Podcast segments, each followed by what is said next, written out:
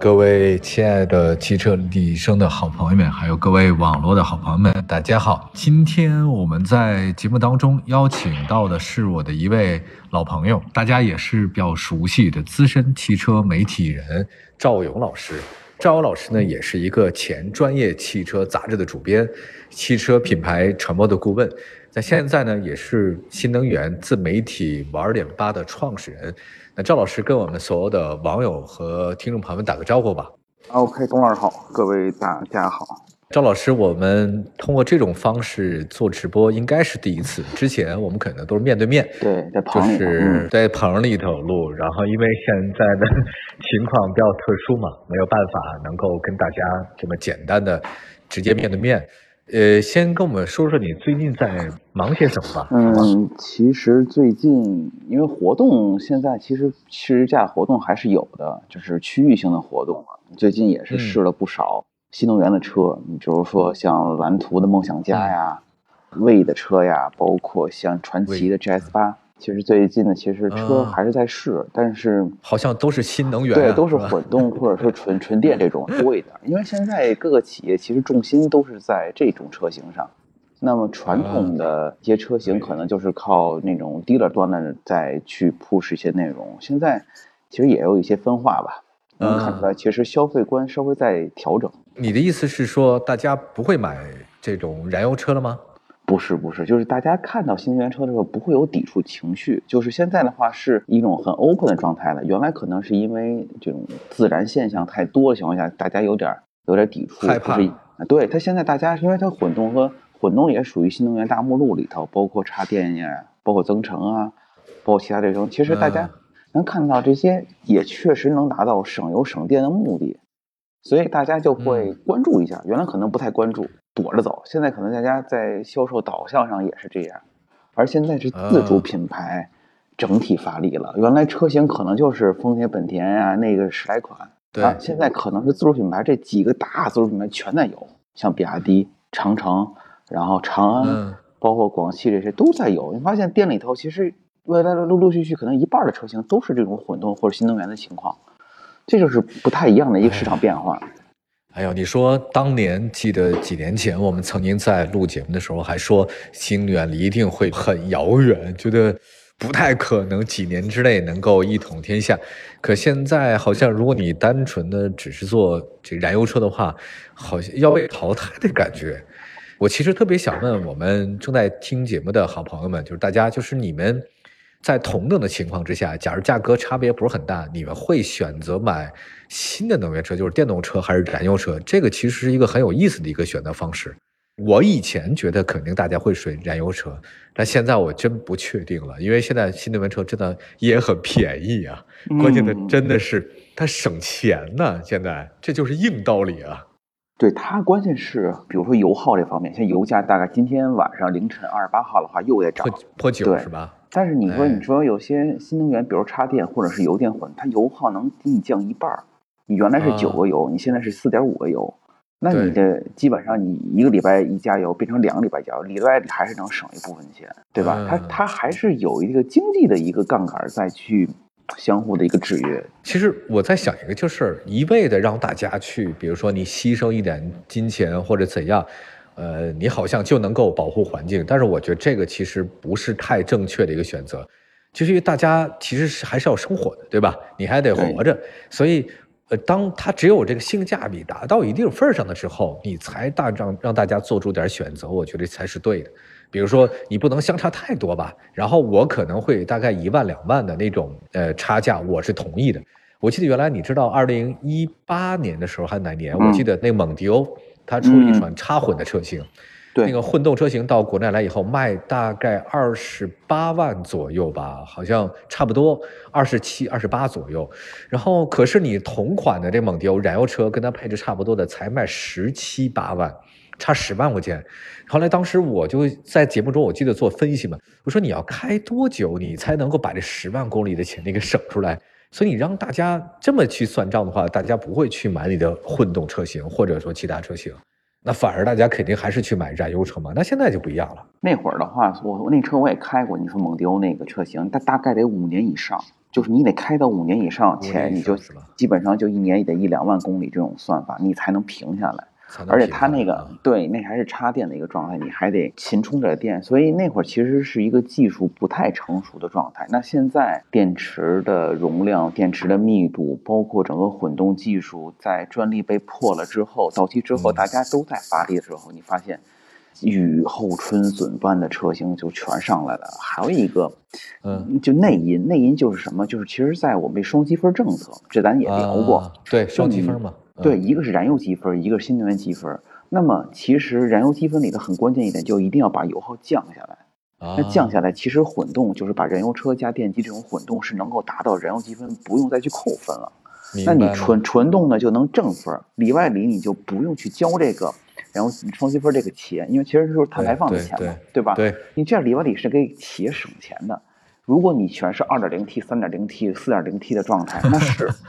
是可以，但是你要是付出的这种消费成本和用户转嫁成本还是蛮高的。对对对，哎呀，真是你跟我们说，现在全世界各地它都有一些燃油车停售的时间表，你说是二零二五年是吗？比较早，荷兰其实和挪威就是北欧那几个国家是特别激进的。你看，欧洲嗯卖的最好的新能源车就是挪威嘛，就是所有中国的这些新势力企业，第一站全是去挪威了，登陆挪威。哦就挪威是一个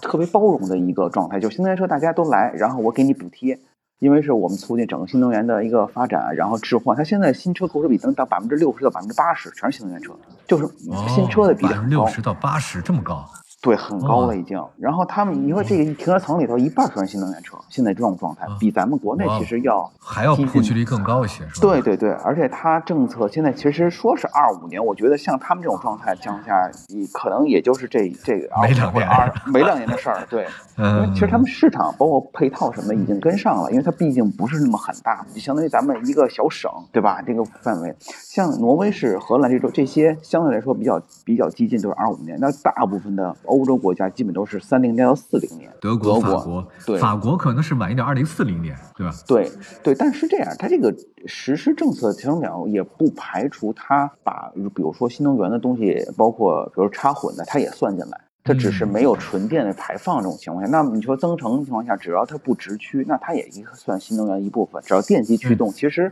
理论新能源的，如果要画一个很清晰的，我觉得就看你驱动方式里头有没有是发动机直驱也好，或者说电机直驱也好，你哪个为主，不是说完全是电机，是哪个为主。然后这样的话去来给它进行划定。那么其实新能源的范围是很宽泛的，包括其实是甲醇的呀，包括也嗯甲醇对，包括现在嗯氢能也其实都在这里头。那只是时间表里头划定而已，只是给企业一个 deadline。你到那时候就尽量不要去产那些高排放的柴油什么的。其实、嗯其实最最先进受影响的是柴油。因为啊汽油还有它，对，因为汽油还可以有发电的功能，或者说它对阿勒金森循环那种还可以作为一个对相对来说在高工辅助的功能哎，辅助功能还是有，但是你柴油其实优势就不太大了。啊，我忽然觉得这个对三缸机影响很大。三缸机很多都是辅助功能，像这这个，对，三缸对吧？但但但是但三缸嗯它也能发电，转转子也能能发电，对，它其对对对对对，你知道那天我看到一个帖子，哎呦，唏嘘不已，说那个马自达那个转子发动机，哇，嗯现在已经沦为了这个给电动车做辅助发力的东西。变变成一个增程器。哎呀，我真的觉得，这你说这个在当年对我们来讲，那真是一个很疯狂。我觉得转子，我的天呐，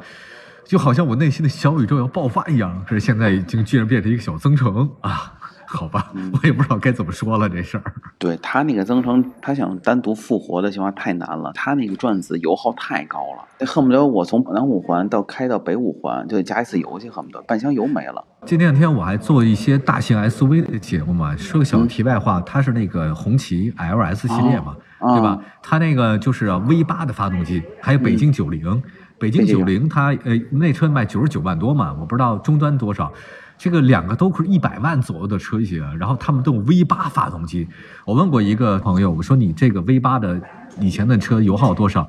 他说在遥远的记忆当中，它基本上是百公里得十五六个起起是吗？啊，有可能。嗯对，现在其实说那个 V 八，你看那个最后那个表里嗯头，咱们这个表里其实没有提到意大利，意大利的其哎实是给那个法拉利和兰博基尼开了后门了。就是对这种大 V 八、大 V 十、大 V 十二这种，其实是留了一个后门，对他们其实是放了，就可能留一端，让他们去做一个 V 八的混，给他留一后门。因为那类人群的话，其实还有一些追求，就是总要标榜自己自己是豪华品牌，或者说足够的这种尊属感的时候，其实还是留了后门了。但你说像咱们一些，甭管上像像现在的什么七系 S，基本上都是就说 V 六、V 八为主，其实就是以 V 六为主了，V 八现在都上不去，它排量税太高了。就你甭管是国内进口还是国外的限制，那排量税太高。你二点零、三点零、四点零档不一样。比如说收百分之三十，这收百分之四十，那直接上百分之五十，嚯，税太高。基本上你看这车进来，平价进来不太可能，基本都得翻一份了。如果是四点零的，就国外卖八十，国内就得卖一百六。当然，这个已经明显超纲了这个题目，因为一百一百万以上的车不是咱们俩所讨论的范围哈。因为咱们俩平时能聊的车就是十万打底，上下浮动五万是吧？这个是我比较擅长的一个范围。哎，那好，那个这个赵勇老师，我们也跟大家介绍介绍啊。今天我们在汽车立争节目当中，特地找到的是我们的赵勇老师。张老师呢，也是我们的好朋友，在今天节目当中跟大家分享一些关于这个汽车新能源方面话题。感谢大家，如果您想关注我们的节目的话，可以第一时间看预告，我们会邀请您一起来聊天。这个是比较开放的啊，就是大家可以一起来聊天。赵老师再跟我们说说吧，就是今天你提到了关于这个咱们新能源的话题嘛，也说到了各个国家它可能的变化。那我有一个事儿，就是纯电的、混动的、插混的各自的不同特点，简单说一下，我们大家理清一下它这个概念，可不可以？嗯，这其实比较容易判断，就是它最后的一个驱动方式。比如说我们，比如说最常燃油，那么可能是发动机来驱动，发动机和变速器来驱动，那这是一个常规的，就是燃油车。那其实纯电是最简单的，它是和一块电池。然后呢，我们通过电机，就跟我们比如小车玩的四驱车似的，电池电机，然后驱动前进，那是纯电车型。那么还有一就是混动类车型，甭管是插混还是油电混合类，它其实就是一个电池没有纯电的大，但它又有保留了一个发动机的一个功能，发动机可以作为一个直驱功能，可以作为充电功能，也同时它的一个电池呢有足够的电量，能够也能靠。它去直驱电车，基本上就是这种三类，有有点像我们之前物理学过那个串联、并联、混联这样一个形式，哎，大概是这么一个感觉，就是相当于你有发动机，又有这个电机，然后有电池，那这就是一个混动。那么如果你只有电池和电机，那它是一个纯电的一个状态。那如果你是有发动机和变速器，但没有那一套东西的话，那就是我们常规的燃油车，大概是这么一个分类。嗯，那他们三个不同的方式，市场的欢迎程度和占有率应该是多少呢？现在来看，其实还是常规动力的车型占的是百分之七十左右。因为这其实我们换另一个叫做新能源的渗透率，其实，在中汽联也好，这是乘联会也好，都会提到一个词，就是新能源的这个占市占率其实不断提升。原来可能是百分之五，然后百分之十，最近的数据是百分之二十五左右，也有四分之一了哈。对这个数据其实是还是比较相当于比较乐观的，因为它这个渗透率代表你整个用户的接受的程度是越来越高的状态。那这个就是越来越多的用户能够关注到这种车型，以及去购买这种车型。从上险的情况看也是这种，所以这个是对这渗透率还是越来提高的，而是这是近一两年吧。提升是比较明显，从百分之十五到百分之二十五，这百分之十的跨越。那么我们来看量的话，就是国内基本上两千万这个一千八百万的两千万，那这个量的话，百分之十的这个量也不少了，一百多万量，一百五六十万这个量还是很高的了。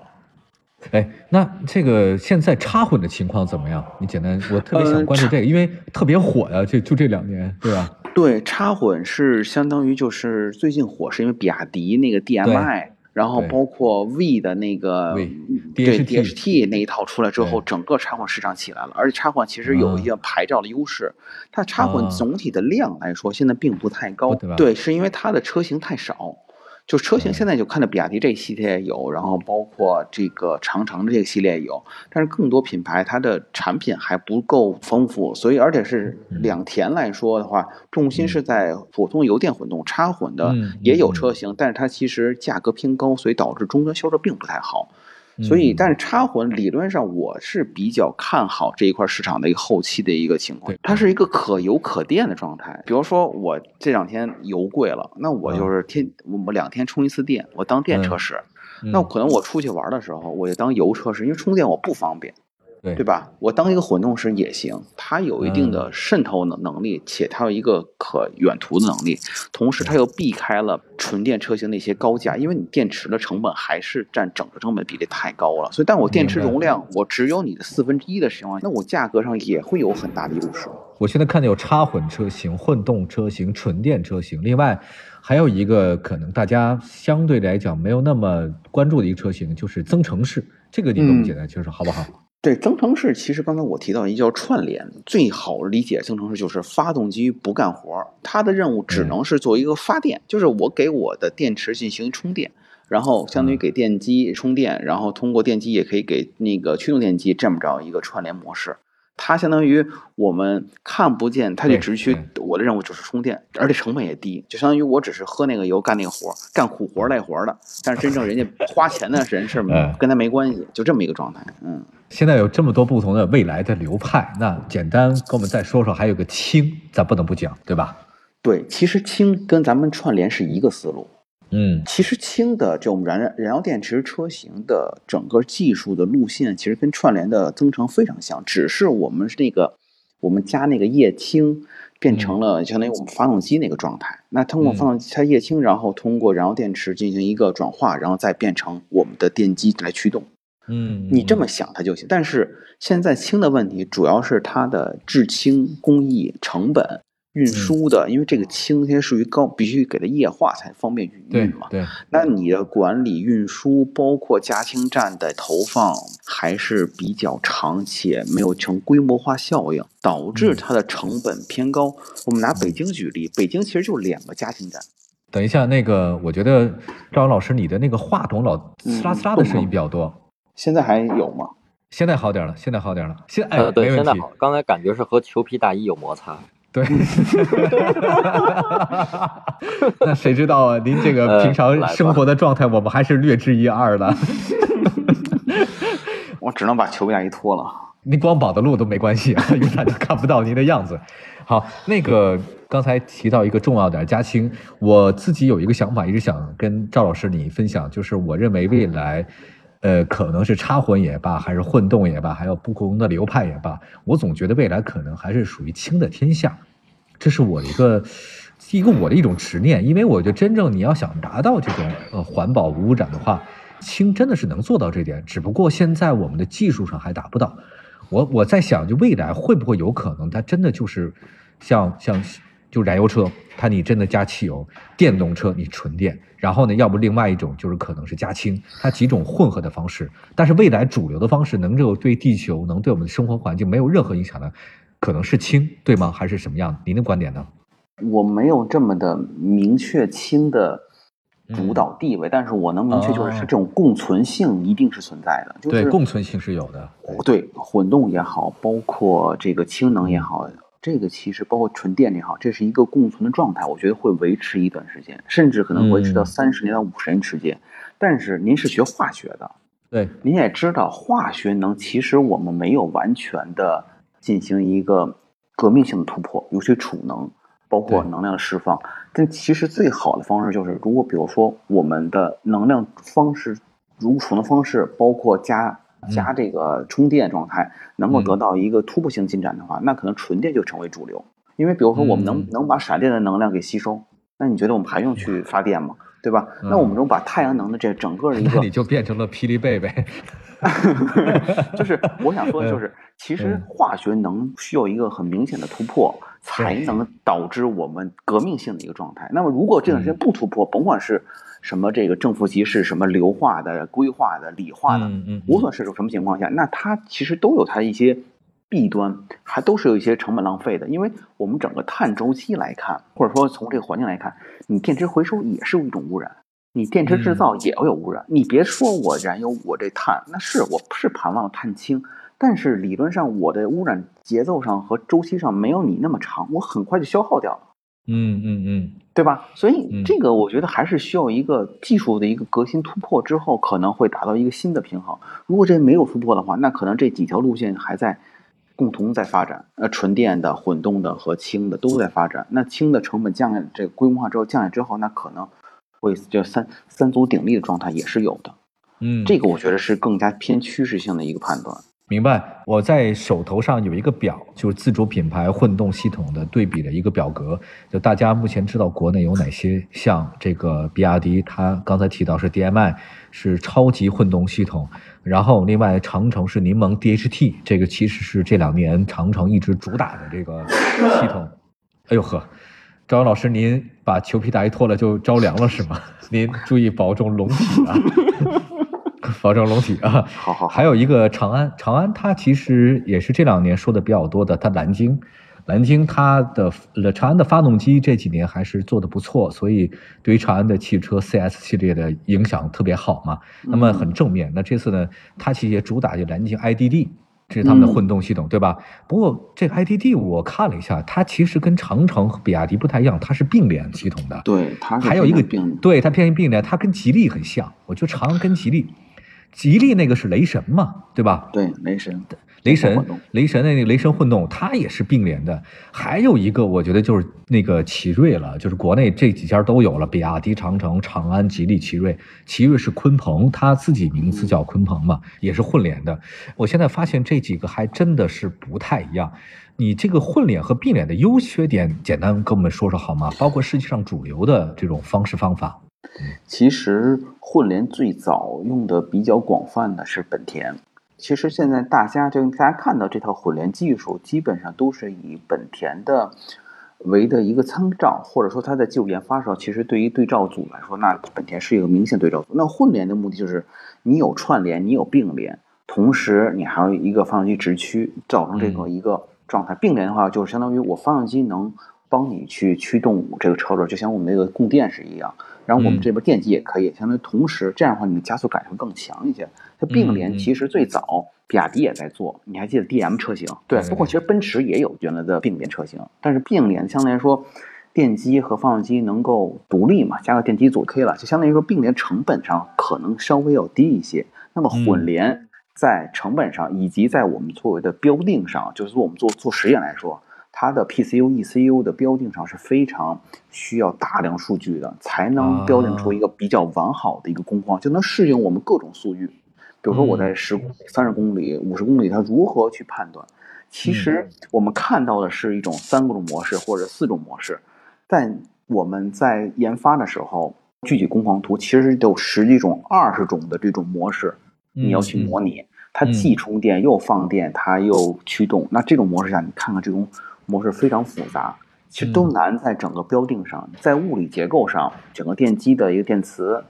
嗯磁圈，然后包括整个发动机上，其实硬件还好，软件的研发成本和时间是比较长的。那其实这两类其实就是一个偏性能一些，那我们就认为可以认为并联的可能性能上更好。它全速域加并联的话，那我们整个提速表现肯定会更好一些。嗯，但你说油耗上来说，那可能混联在全速域的油耗上那占有优势。刚才我们说到了一个并联和串联的一个问题，我忽然大家现在也不要害怕，因为我们这个其实并不是一个物理课，我们讲的是汽车的一些东西。那我们就用大白话来讲好不好？张老师。你觉得啊，就是我们现在这个电动车，国内的这个汽车的新能源方面，跟国外相比，咱们做的怎么样？水平如何呢？其实从我们最近看到国外的一些合资品牌也好，或者说那些外资品牌也好，纷纷的开发布会啊，我们的电话发布会。但你看我们国内的自主品牌和中国品牌发布会开的很少，但是车哗哗哗的全在下线，全在上市。你就明显感觉到，其实中国的自主品牌在混动以及电动化这条步伐上已经领先，我觉得至少三年的时间。从电池的状态，就是你看我们发布各种电池，包括我们电池宁德时代也好，或者说是蜂巢电池也好，或者这个希望达也好，高片电池，对整个电池的研发能力，包括出货量，我们其实出货量是最好的一个标定嘛，就是我们出货量也很大。包括我们的研发实力，就发电什么锂钠电池啊，然后硫化电池啊，包括什么弹匣电池这种 NCM 电池也好，我们的整个研发实力，包括整个效果上都是不错。但你说其实人家国外有没有一线的也有，比如说 LG，、嗯比如说像松下，包括其实特斯拉也是，它特斯拉可能是一个。它是一个尖儿的状态，它从量上也好，或技术领先上也好，它也是在量。但中国整体都是在第二梯队这么一个状态，很实实在在在这个阶段。那么很多那些传统企业在咱们这下面，你从销量上，你从嗯产品上，从平台上来说，其实中国品牌因为毕竟有十年的时间，就是中国开始布局新能源已经有十年的时间，从补贴上看也有人不止超过十年了。这个十年嗯技术的革新，然后投入研发、产销这条产业链其实已经动起来了。那国外可能刚刚嗯开始动起来，这三年才动起来，那它需要一个全产业链的一个转型。这个时候，你发现中国品牌还是稍微领先了一步，而且不仅领先这个这个电动化，还领先一步就是智能化这部分。就是你发现咱们的，包括 L 二加的这种辅助驾驶，包括我们的人机的人车的互动，这个方面你就随便上一个自主品牌的车和合作点就知道，我跟他对话，他听不懂我，但我跟相当于我跟别的自主品牌车来说，最起码我的语音控制，我的屏幕的这些流畅度，包括我的 OTA 的一个实力来说，还是优于合资品牌的。这一点上就很明显。其实你的你的四化里头，智能化、网联化、电动化，这这四化里头，其实咱们已经领先了三个地方了。那你要这么说的话，其实我们现在在全世界的新能源车的水平是一流的。对，我觉得应该是处于这个主流的吧。我觉得他们很多都是在咱们后面，而且是在各个领域，比如说你插电混动，比如说两田，都只能做到五十公里、八十公里，对不对？咱们插电混动能做到一百、两百公里。然后你说纯电这部分，你说在那个续航上，那纯电续航上，那国内的做到六百以上的，那很多很多，做到七百的，甚至还有说一千标定的，那都也都有。嗯，嗯这嗯即使在增程上，你说理想 ONE 的增程，哎，还是嗯还是那个自由家那个牛创的增程，嗯，都都不差。甚至我们看的那个华为的 M 五，那也、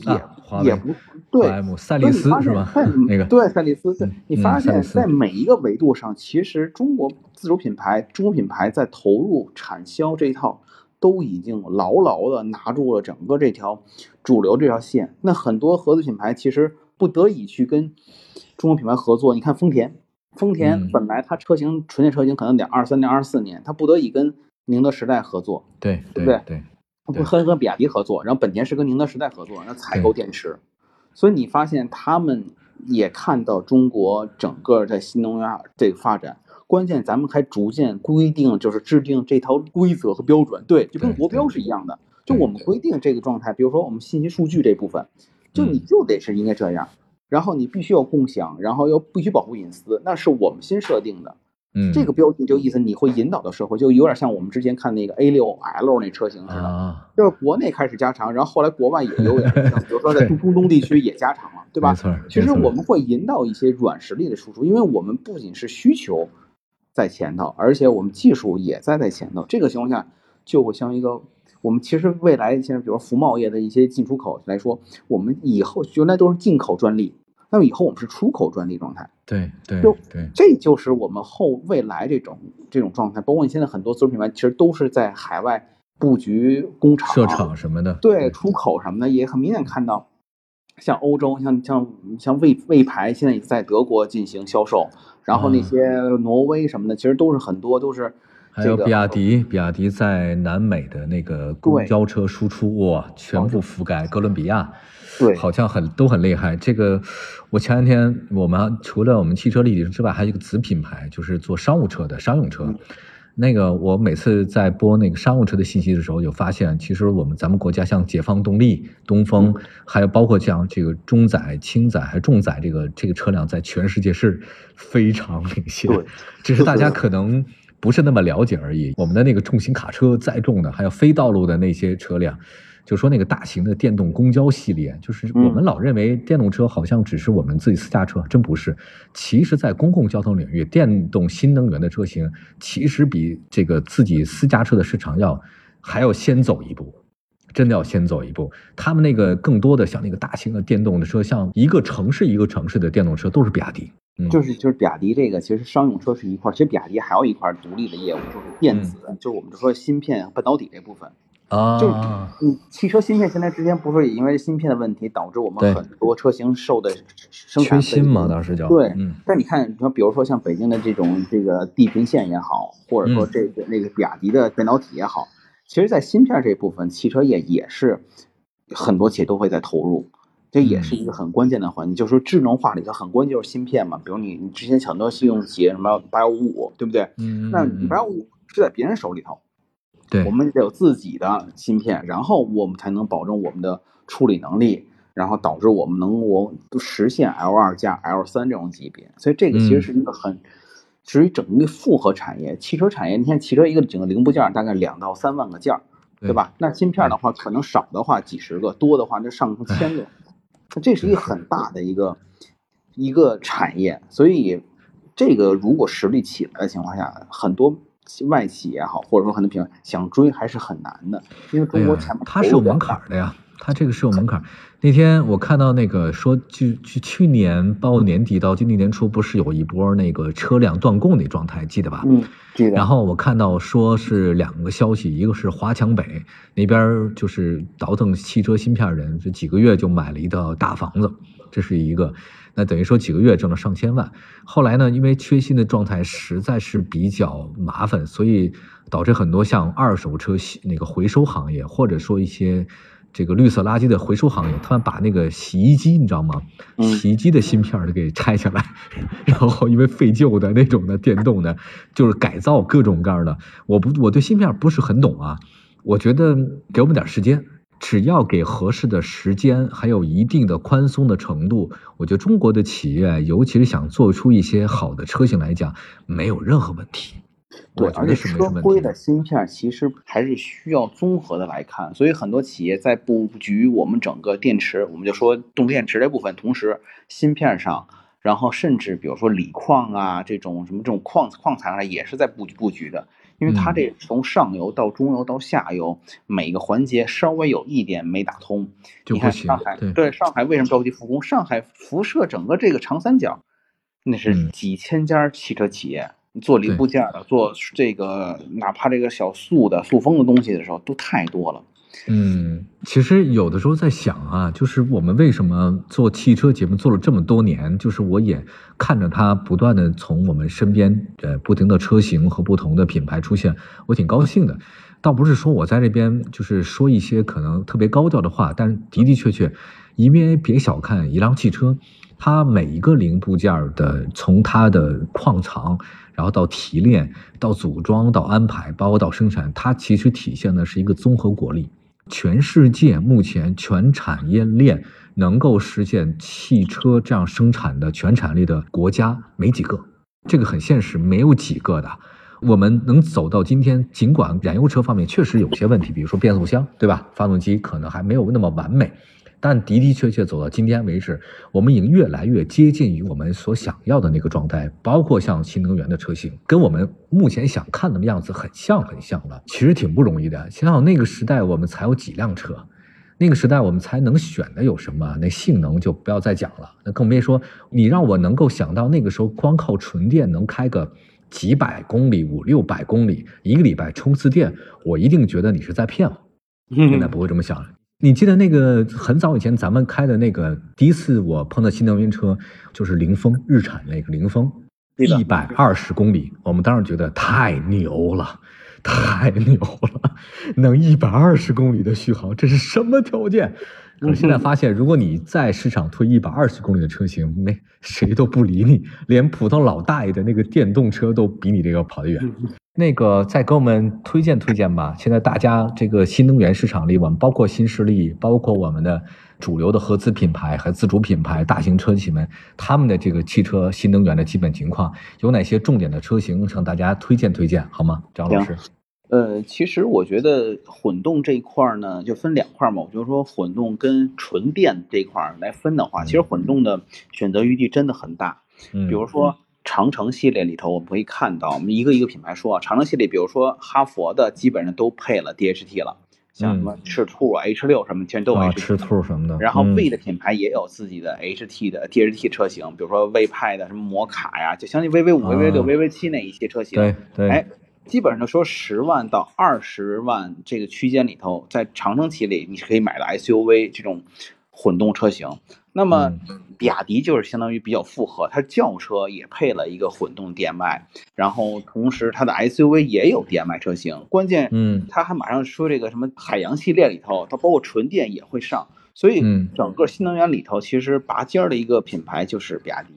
它的纯电和混动都做的比较的成熟，但它可能智能化上方面可能不及其他品牌，但也不会说特别差。但是它在在整个这个新能源这个动力驱动这方式来说，它的整个技术安全性什么的还是比较过硬的啊。那么长安呢，其实相当于也是刚刚出了这个 IDD 嘛，它也是一个并联的一个情况。那它的 SUV 车型的这类车型也是 OK 的。那吉利的话，其实你看它之前刚出了一个轿车，又出了一个 SUV，它的车型刚刚开始铺。那可能到下半年的时候，它整个这个雷神这套系统增程的，它现在只出混动的。等它那 PHEV 的车型出来之后，我觉得它那个这个优势会更明显一些。啊，哎，吉利这两年的情况好像我没有不像比亚迪那么风头那么盛哎，我发现。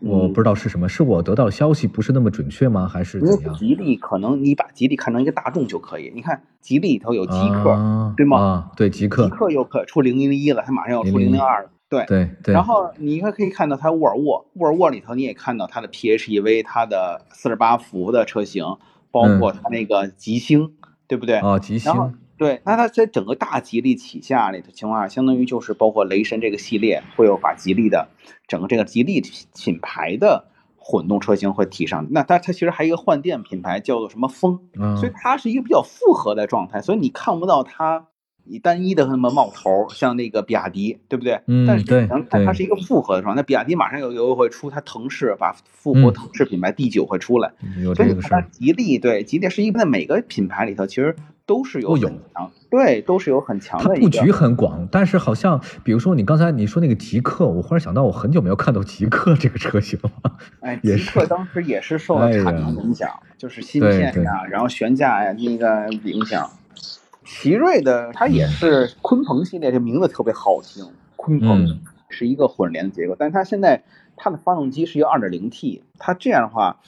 嗯，相当于它的输出会更大一点，但是我担心它的实际油耗可能不会那么的低。你就像别的品牌里头，基本上三点八、四点四左右，那么它的油耗可能会会在五左右，它油耗上可能会吃亏一些。你毕竟你的排量更大，二点零 T 的嘛，对，对，它的它的功率，别的都是一点五的，我去看，对对。基本上都是自主品牌，基本都是走 1.5T 这条路线，1.5T 作为一个发动机的一个功能，然后这样的话它能兼容一些。那日系是喜欢一个自吸的二点零或者是一个一点五对吧？嗯，其实就是1.5和2.0这个排量之间嘛。但是它选二点零的话，那可能动力上更加强一些。那也不排除后面鲲鹏系列里有 1.5T 的车型。那现在它上的 2.0T 车型来看的话，动力上没有问题，可能油耗上没有那么的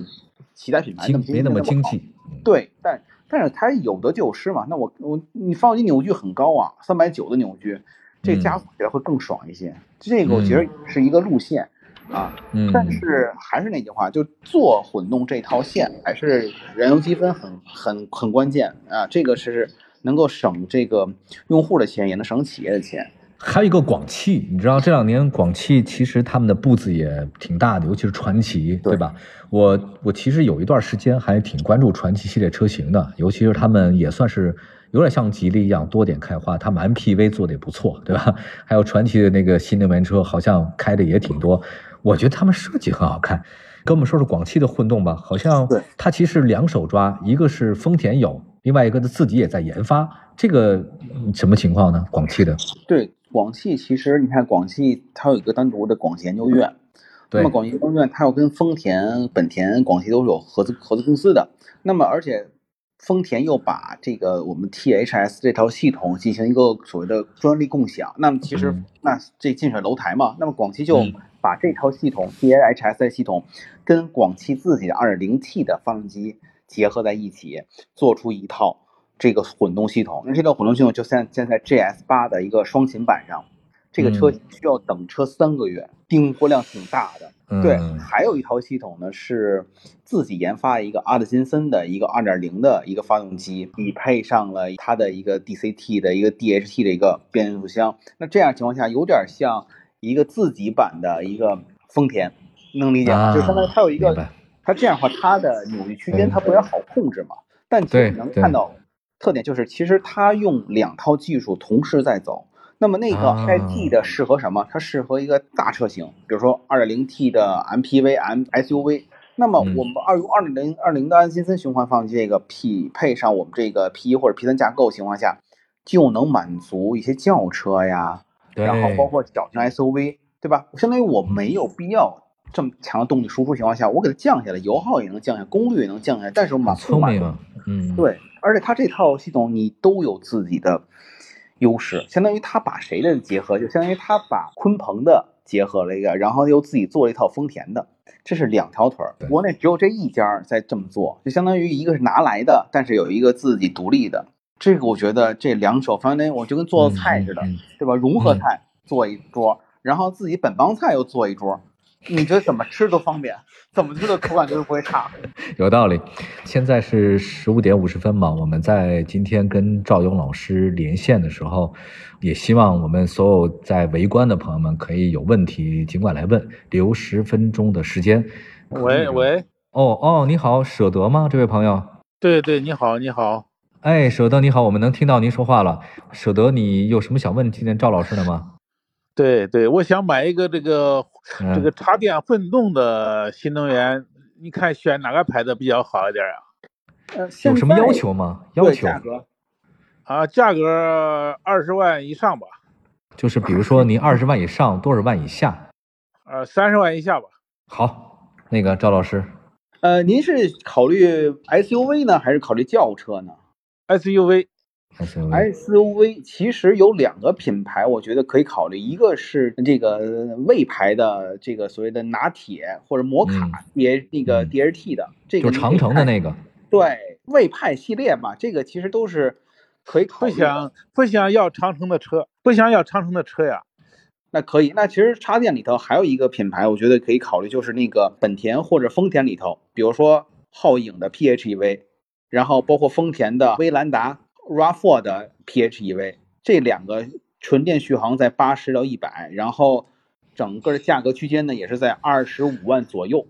对对，我看了这两个车了，它要跟这个比亚迪比和这个途观比，这这四个车哪个车好一点了？呃，其实我不太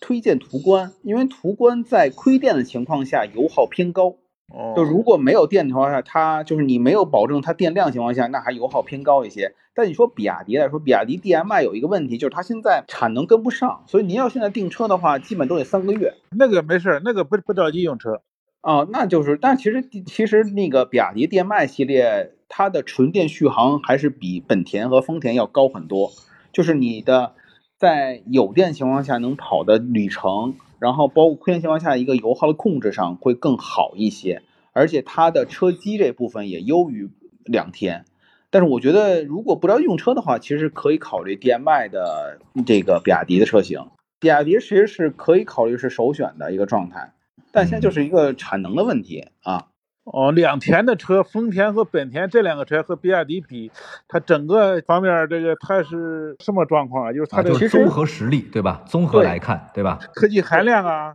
还有这个操控性啊，这个使用啊，各个方面这处于什么情况？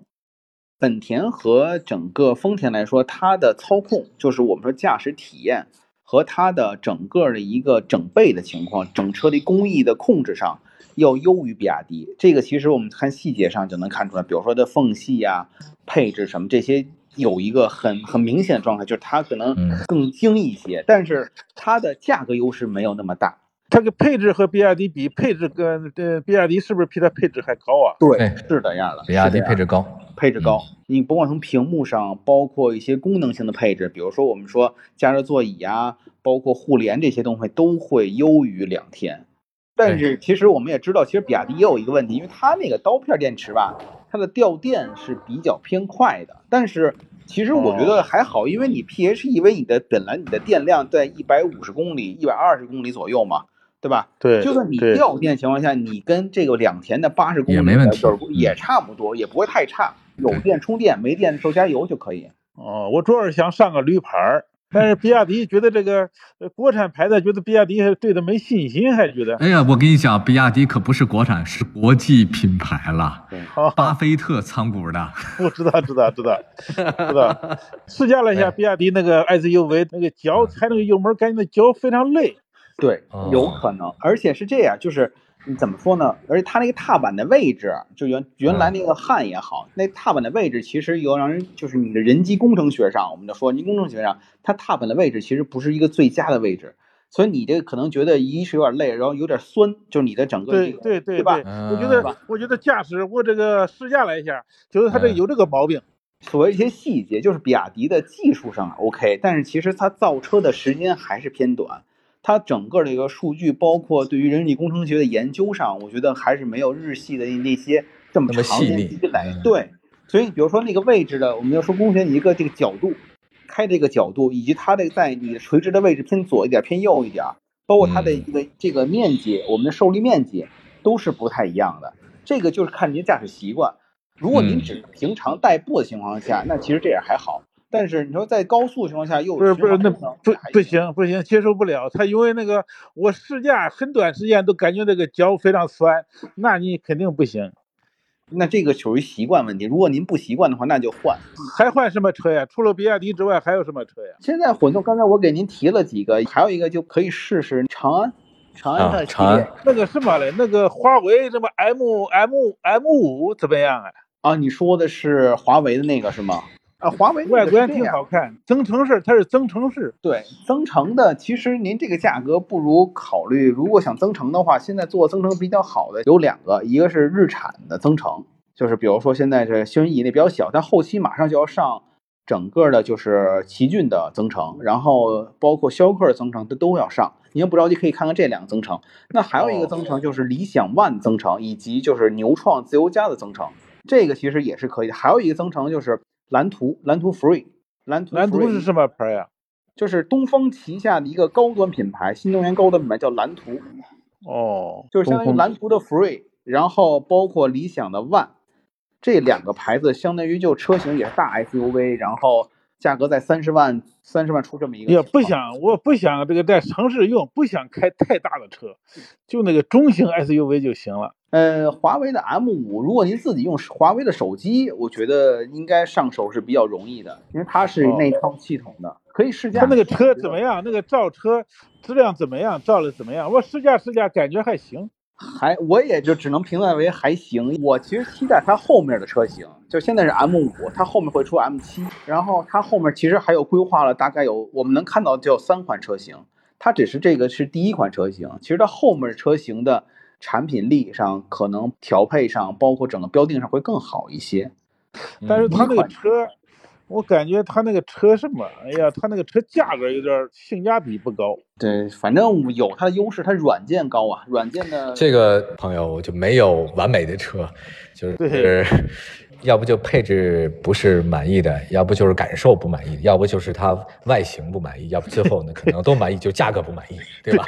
这个这个比较现实。对对我这么建议你啊，就是你把你最想要的放第一个，你最想要的就是它的配置，你把它放第一个。第二个，如果你最想要的外形，你把它排第二。然后你第三个最想要的就是它的性价比，你把它排第三。你排一下，因为每个车它都可能有独特地方。价格可以放最后，这个然后要啊品牌，要这个要这个啊配置高，品牌和好配置高。也就是说，第一是品牌，第二是配置，后面才是价格或其他方面，对不对？对对对。好，来，好来，就我们最后有请赵勇老师，按照我们舍得他的要求，品牌第一，配置第二，价格第三，你你给一个三个选项，好不好？来，嗯，我如果这么看的话，其实把比亚迪的其他车型，陆陆续续其他车型作为一个首选，因为现在如果你现在试驾这款车型不满足你，那么其实比亚迪在下半年会出三到四款车型，那么它肯定会有一些调整。那么从配置上、从性能上、从整个感受来说，除了您的油门觉得踏板上别扭以外，它其他都是能满足您的需求的。现在这款车型不满足您，那您稍微等一等，您不着急购车，您稍微其他车啊，不着急，不着急。对，它下半年就是各种自由舰车型啊，这种什么舰车型，它陆陆续都会出，甚至腾势车也会出。您在下半年再去选择，就是更好的哦选择。有 SUV 吗？下半年有 SUV 有有有有有有都有，哦都有您放心。所以比亚迪是您的首选，这是我给您最好的一个建议。我跟您说，第二个不行的话，就买一些新势力的一些品牌，比如刚才给您说的理想，嗯跟您说的蓝图，这两个品牌，首先他们的产品力上、配置上和性价比上，应该在一些性价比配置上真的有优势。甭管是互联、大小，包括它，其实它现在保值率上也有自己的也不错整个口碑效应也很好。虽然说比您想的大了一点，但是它您开启的状态是一个全家人都会满意状态。那把这种车型放在第二位，最后一位的放什么车型？就是您说的合资品牌，刚才说两田这个车型放在第三位。就是您把哦这个按这个序列来排，就哦很明确的看到自己的需求以及自己匹配的一个车型。明白了哦，谢谢谢谢谢谢谢谢谢谢舍得，好嘞，谢谢好嘞，谢谢谢谢。嗯，哎，赵勇辛苦你了，跟我们听众朋友们来选车。以后有时间再跟我们多介绍更多不同车型，或者我们以后有机会再把更多的大家的选择的问题直接就跟你去沟通。也谢谢大家关注我们的直播，大家可以关注一下玩儿电吧，这是我们赵王老师的公号。另外可以关注我们汽车立体声，看一下我们的预告。如果您愿意的话，可以给我们留言，喜欢的话题会邀请大家一起来聊天。感谢大家关注我们今天的节目，谢谢朋友们，谢谢赵王老师，谢谢谢谢赵老师，拜拜，拜拜，嗯再见，再见，拜。拜，拜拜。